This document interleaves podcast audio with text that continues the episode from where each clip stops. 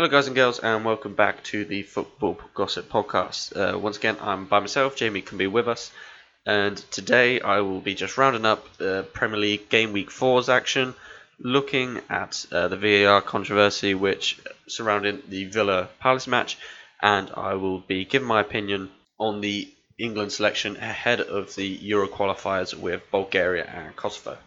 So, starting off with this weekend's action, obviously the big game this week was the North London derby between Tottenham and Arsenal, which finished 2 2. And as a Tottenham fan, I'm relieved with the result. It, um, to the run up of the game, I was a bit nervous um, for Tottenham, really. Seeing how if they played their front three of Lacazette, Pepe, and Aubameyang, I was thinking they'd tear through us. Based off the performances against especially Villa first half, City, and um, Newcastle last week, I thought that they would tear through Tottenham, and I wasn't re- I wasn't looking forward to this North London derby whatsoever. But to my surprise, um, Tottenham played all right. I would be very hypocritical of myself if I didn't if I said I liked the way Tottenham played, because um, I remember last week I did criticise how Newcastle set off, sat off and just uh, basically tacked on the counter, which we did today. Um, worked okay, I guess. You know, the first two goals did come from Tottenham, um, just soaking up pressure. And then Son just used his pace to get at Arsenal, and that caused them all sorts of issues, especially the first half. I think Son's decision making in the second half should have been a lot better. Um, he was just running at Arsenal, but then just run, pretty much ran into trouble when he should have released the ball a lot, a lot easier. Um, Arsenal, especially towards the end of the second half, were fantastic. Made uh, it was really nervy for Tottenham fans, and especially myself. I didn't want to watch at times. Um, it did get a bit heated, which you'd love to see in a derby. You don't want to see placid ones like how Fulham and Chelsea were last season, where there's no heat, there's nothing in them. But we did get to see that today. Um, I think the game could have been a lot different if Lacazette stayed on. I think he took an injury when tracking back. I think for me personally, Lacazette was probably man of the match. He caused he did cause us issues um, defensively. His goal took really, really well. Great feet to give him some space and then just unleashed the stupid amount of power behind that ball and it flew past Hugo Lloris. And Guendouzi, I think, was another standout. He ripped, covered so much ground uh, today. I think him and Lacazette, for me, were the two best Arsenal players out there. Pepe, it's his final delivery. It's his final ball, it's the shot on goal. It just isn't there. I'm. I don't want to go ahead and say that I'm starting to think he's all hype, but that Arsenal paid eight million pounds for him, and all he does is dribble. Yes, he's got a decent corner on him and a decent set piece. He can get it into the right area, but at the moment he needs his goal or assist just to get him off the marks. It does feel like to me. I think he'll that will settle his nerves. Um, he does waste a lot of chances. He's going for spectacular efforts. I mean, in the French league, it may have worked, but it's not going to work in the Premier League. Um, so I think once he gets his first goal, I reckon he'll be off and running and be playing with all sorts of confidence. Um, I think play, I think if Emery plays them week in week out that front three and and Pepe gets his goal, Aubameyang um, is on form and Lacazette's also on form and injury free, they could be the best front three in the league by a mile. It'd be, it, I say a mile. It'd be a close call between Liverpool and uh, Liverpool City and Arsenal in terms of the best front three, but I think Arsenal could be up there if they're all on form and they're all fit. Really, um, I f- think Aubameyang though on the left, it's not his natural position. He did, he was getting the better of Davinson Sanchez, but I think he prefers to be the number nine. He does prefer to be on the shoulder of the centre back, and that's where he got his goal because Guendouzi's ball was inch perfect. It really was sublime pass to um, Lacazette. Oh, not Lacazette, Aubameyang, sorry. And it was a great, it was a very great finish. A typical number nine strikers, potent striker finish. But the one thing I would have to say for Tottenham is amongst all the kind of rumours going around about the unrest in the dressing room, the um, Poch's security around his job, they did well. I think to get a draw, um, they did well.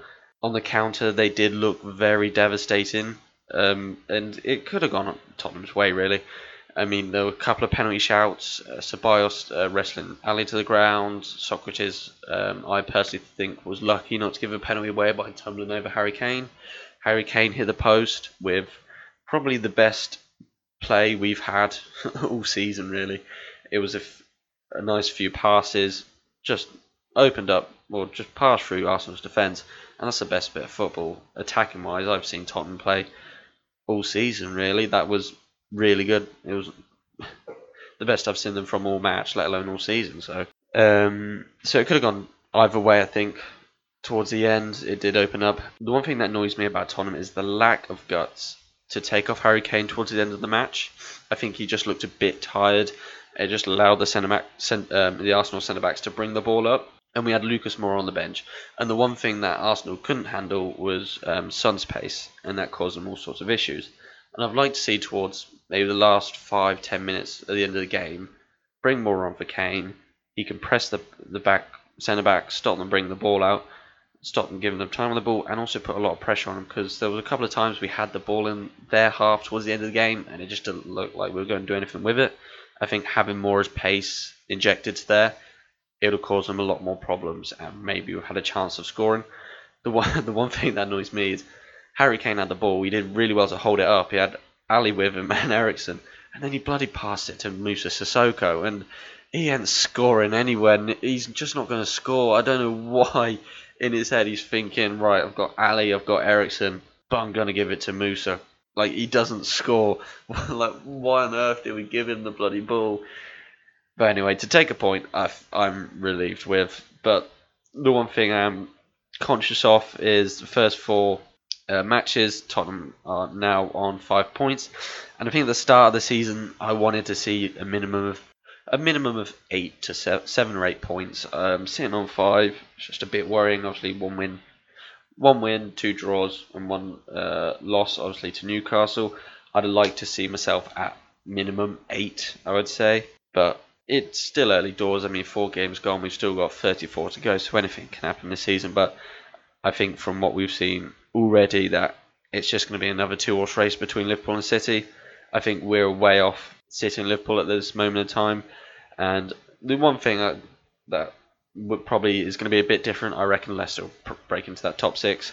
Seeing how um, United have started, I think us and Arsenal are a bit. We're slow to get off the mark, I think, this season. But once we kick in after the international break, we'll start picking. Uh, both, I think both Tottenham and Arsenal will start picking up points and it will be between us and them for third and fourth. But I think Leicester may finish fifth or sixth. Um, you know, Chelsea, they're getting goals. That's the one thing I didn't think they would get. Um, but after two braces from Tammy Abrahams, I think maybe they could get the goals, get them into the top six. But I think it's going to be between um, Leicester, maybe United, and Chelsea for the um, fifth and sixth spot. I think United have got a whole host of problems. Uh, we thought Maguire was going to come in and they were going to that was their saving grace, but I said it before. He's not going to be the Van Dijk for United. He's not going to help them the way Van Dijk helped Liverpool, and it just shows to, at the moment. You know they bowled it against Southampton. They weren't really creating any chances. I think Daniel James yes, it was a great finish, but it come out of nothing really, and they didn't create much chances. Um, and at the back, it was just a simple ball in, and Vestergaard just looked like he wanted it more than Lindelof, and hence got the goal. But I think United have got a whole host of problems that they need to flush out, and I just don't think they're going to probably get top six. I think, if anything, it will be Leicester and Chelsea at the moment in time. But like I said, four games gone, 34 to go we've still got a long, long season ahead of us, especially when the cup competitions start coming thick and fast. We'll start to see some teams slipping up. And moving on to um, obviously VAR, once again at the centre of controversy uh, after the fourth week in a row. And of course, I'm talking about the game between Villa and Crystal Palace, where it looked like in the 96th minute, Villa had um, gone on and scored an equaliser but the ref pulled it back for a console, blew the whistle before the ball was in the back of the net after Kevin Friend, the referee, uh, believed that Grealish had dived. I think a lot of people are pointing the fingers at VAR, but I don't think it's VAR's fault. It's the referees that have implemented it, the referees in the day, and the match officials, and the people actually in Stockley Park I think VAR is working fine in terms of the offside decisions, acting on the laws of the game. It's just these um, subjective calls that the referees can't make their mind up. Um, so Grealish was running at the Crystal Palace back line. It looked like he had a shove to Kouyaté from Kouyaté in the back. He started to tumble a bit and crashed into Gary Cahill, but managed to move the ball. Um, I think I can't remember who. It might have been Lansbury. I don't think it was.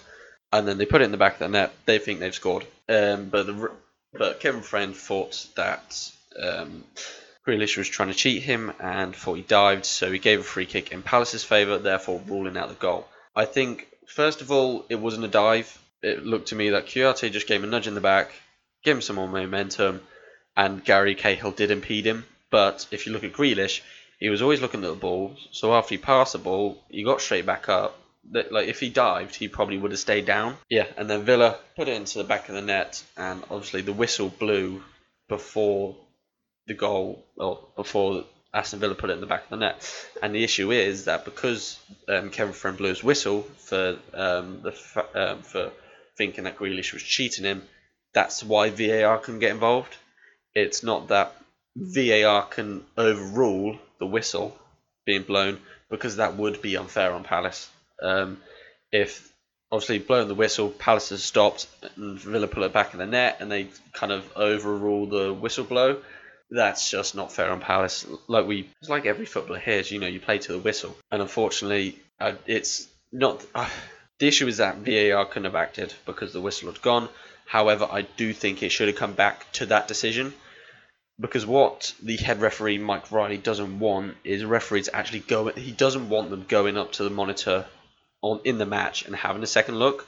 They don't want to overrule the on-field officials, and I think that's the issue. It's having the pretty much the balls really to actually overrule a decision made by the on-field ref and actually saying to the um, Kevin Friend, look, go over to the monitor, have a second look because we think it might just be beneficial. We don't think it's a dive.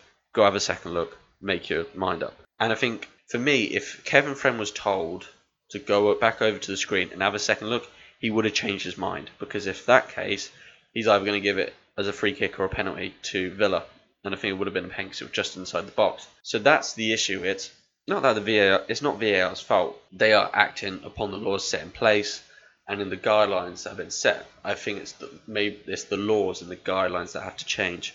Because um, the one thing I've noticed, the difference, you know, with we see it in the Champions League that officials are said, especially a linesman, if you think it's offside, flag later, let the play develop, and if they score and you believe it's offside, flag so obviously they say let the play go on. If they score and it's not offside, then it's okay. The goal's not disallowed. But um, if it was offside, then they can bring it back, and the goal is then disallowed. And that's the one thing I noticed is that Premier League referees aren't doing that. They're letting the they aren't letting play develop. Um, obviously, they haven't been caught out as of yet, but I think there's obviously just going to be a time and place that it is. Um, but yeah, going back to what I said about needing the rules and guidelines, maybe needed looking at and changing. It's uh, referees. I think they do need to overrule the on-field match official. So the thing that needs to change is just the laws and guidelines that VAR is kind of trying to enforce, so to speak. I believe that officials should be allowed or should be encouraged to go over to the monitor to have a second look because the foot the Premier League is so fast paced and so quick that you do miss out these little details and having a second look will actually benefit the officials. I understand why they probably don't want to uh, overrule the on-field uh, official because if they do it from an early stage, then players will stop trusting the uh, referees in the game and just say and call for VAR each time. But there do come certain um, instances where they have to do it. I think especially for penalty shouts and red cards because there are these decisions that aren't going in teams' way. And obviously, it's difficult for penalties because it is so subjective.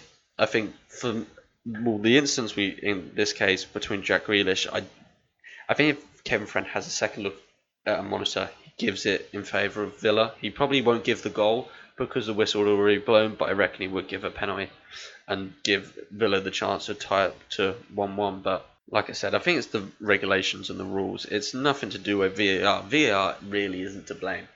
It's just the way that it's been enforced. Um, one of the best referees of all time, uh, Collina, said that he was concerned about the way that the, um, the Premier League was implementing VAR because it's so vastly different to Europe. And we've seen how it works and the way they're encouraged to go to the monitors, encouraged to have a second look. That he thinks it just it disconnects the whole idea with the fans because us as fans can't trust it because we don't know what's going to happen with it. It's just a British thing, really. I, it really is. It's us British people being too stubborn after we've made a decision. We can't. We always think we're in the right, so we're never going to think we're any wrong. So that's it's that subjectiveness, and I think we shouldn't be afraid to overrule the on-field officials.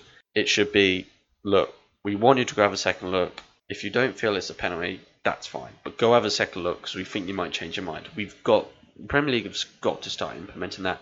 Otherwise, we're just going to have this constantly. But I mean, for me, it's fine because I can talk about it each week and put it out to you guys. But it's getting painful to watch. It really, really is, and it's just unfair on teams because at the moment, I think Villa obviously four games in, all could change, but Villa are sitting on 18th. That could be a point that takes them out of the relegation zone come towards the end of the season. So it's these finer margins in the Premier League that could save a club like Villa. And unfortunately, it's just the way that VAR is being enforced by the officials and the way it's set out that isn't helping them. That's enough for VAR. I can pretty much go on for hours about this.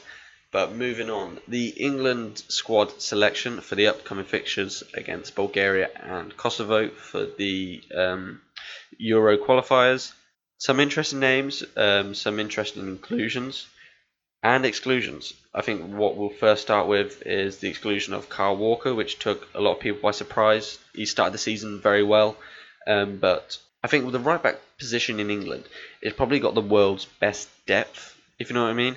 It's got Trent Alexander Arnold, Wan Bissaka, Kyle Walkers, and Kieran Trippier. Three very, very, well, four very, very good right backs and it just obviously gives Southgate a headache of who to choose, which is obviously good because we like the depth. Um, but Kieran Trippier has enjoyed a decent start for Atletico Madrid. Wan-Bissaka as well. He settled into United um, very well, looks like, and Trent Alexander-Arnold. Uh, against Burnley, he just looked. He did look a lot better defensively, um, especially against McNeil, who we know can cause problems, especially for Burnley. He can get the balls in for kind of Chris Wood, Ashley Barnes, and cause problems for right backs, but he handled him very well and they come away with a clean sheet. And after the exclusion of Kyle Walker, I think it looks like Trent Alexander Arnold will be Southgate's first choice right back for the upcoming qualifiers. I imagine against he will start against Bulgaria, but I imagine Kosovo he'll try and change it around because it's not going to be the toughest of matches. Um, and also one sticking with the defenders, one surprise um, inclusion was Tyrone Mings. I say surprise. I think it's a fully deserved call up. Um, I think he started very well for Aston Villa and he's looked amazing at the back from. Um, I think I said last week that I think his contribution to the team will help him keep up, um, stay up in the Premier League. He just looks solid, comfortable at the back, comfortable playing out the um, back, which we know Southgate likes. He likes defenders that are comfortable with the ball at his feet and can play into midfield, play out to the fullbacks. Um, so I think it's good and a well-deserved call up for him. Moving into the midfield, I think the one surprise inclusion for me is Ross Barkley. I possibly wouldn't have taken him. Um, I just don't think he's enjoyed the best of starts for uh, Lampard at Chelsea, and I know he likes to take. I know Southgate likes to take players that um, he believes work hard for him and believes picks players he can trust. We've seen that in the past with the inclusion of Fabian Delph after he's not been playing for Man City. Um, but that's the issue past England managers have had and been criticised for, criticised for, especially when they were choosing the likes of Wayne Rooney, who wasn't scoring for England. And yet the managers kept picking him, kept picking him. And I guess the one thing is he's a very good leader in the dressing room, especially since, you know, Gerrard retired, Lampard retired towards the end of that stage. But it was just the inclusion, it annoyed fans and it annoyed England managers that they just basically did what the rest do and just pick players based on the name rather than performances.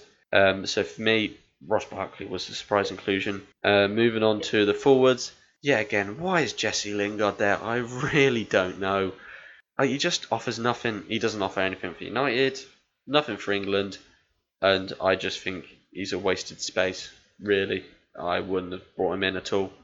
Um, Obviously, with Jamie Vardy being retired, um, that's why I think he could he would have gone into the England setup. Um, but I'm just frustrated that Jesse Lingard's got him because he's just he just offers nothing. He's just a nothing player. There's so many players that play in the same position as Lingard in this team that are much better. Maddison, Mount, Oxlade Chamberlain can drop in kind of a forward line midfielder and create chances. You got Barkley there. I mean, it's arguable who's better between Barkley and uh, Jesse Lingard. It's kind of asking which bollock do you want to get kicked in. But going forward, obviously got Harry Kane, captain. I think he's always going to pick him.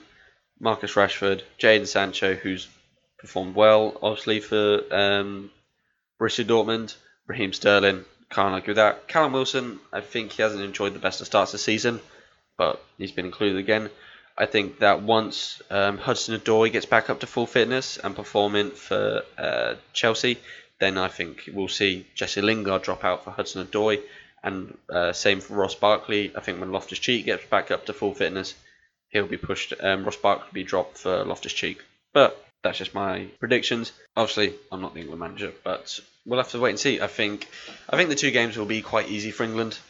um, Bulgaria, I can't see them putting up a tough match. Um, I think we'll just pass through them. On Kosovo, the same. It's just that's just like a testimonial match, really. They're not going to put up much of a fight, and I can see England breeze past them. Obviously, now the England team is a, a better quality. It's nice to have an international break. I'm for one that enjoys it because I like the England team at the moment. The managers, the well, the manager we've got in, the players, and coming off the back of the Nations League, I think we there's a lot we need to improve on in order to go and compete at the Euros. Um, the World Cup just showed all of us how good the team can um, perform and how they can compete at that level. Um, but the Euros, I think there's still a lot of work that needs to be done and iron out a few creases. Some players I think will drop out, the likes of Lingard and Ross Barkley for stronger players, as I mentioned earlier, in Hudson Odoi and um, Ruben Loftus Cheek. I think maybe towards the Euro qualifiers, we'll see possibly Callum Wilson drop out for Tammy Abrahams. I think if unless uh, Callum Wilson finds some better form and scores some more goals, then he could save his space. But I think going forward, I think a lot. Obviously, his long-term plan is to bring Tammy Abrahams in for Callum Wilson, but we'll have to see how that develops. That's all for this week's episode. Jamie will be back next week, we hope, and we will be just looking at the England fixtures and giving our opinions and thoughts around them. But you know the drill, guys. Leave a comment down below, give us some feedback of what you thought and how we're getting on and follow the social pages Twitter and Instagram at podcast underscore FG. And we'll see you next time. Thanks for listening.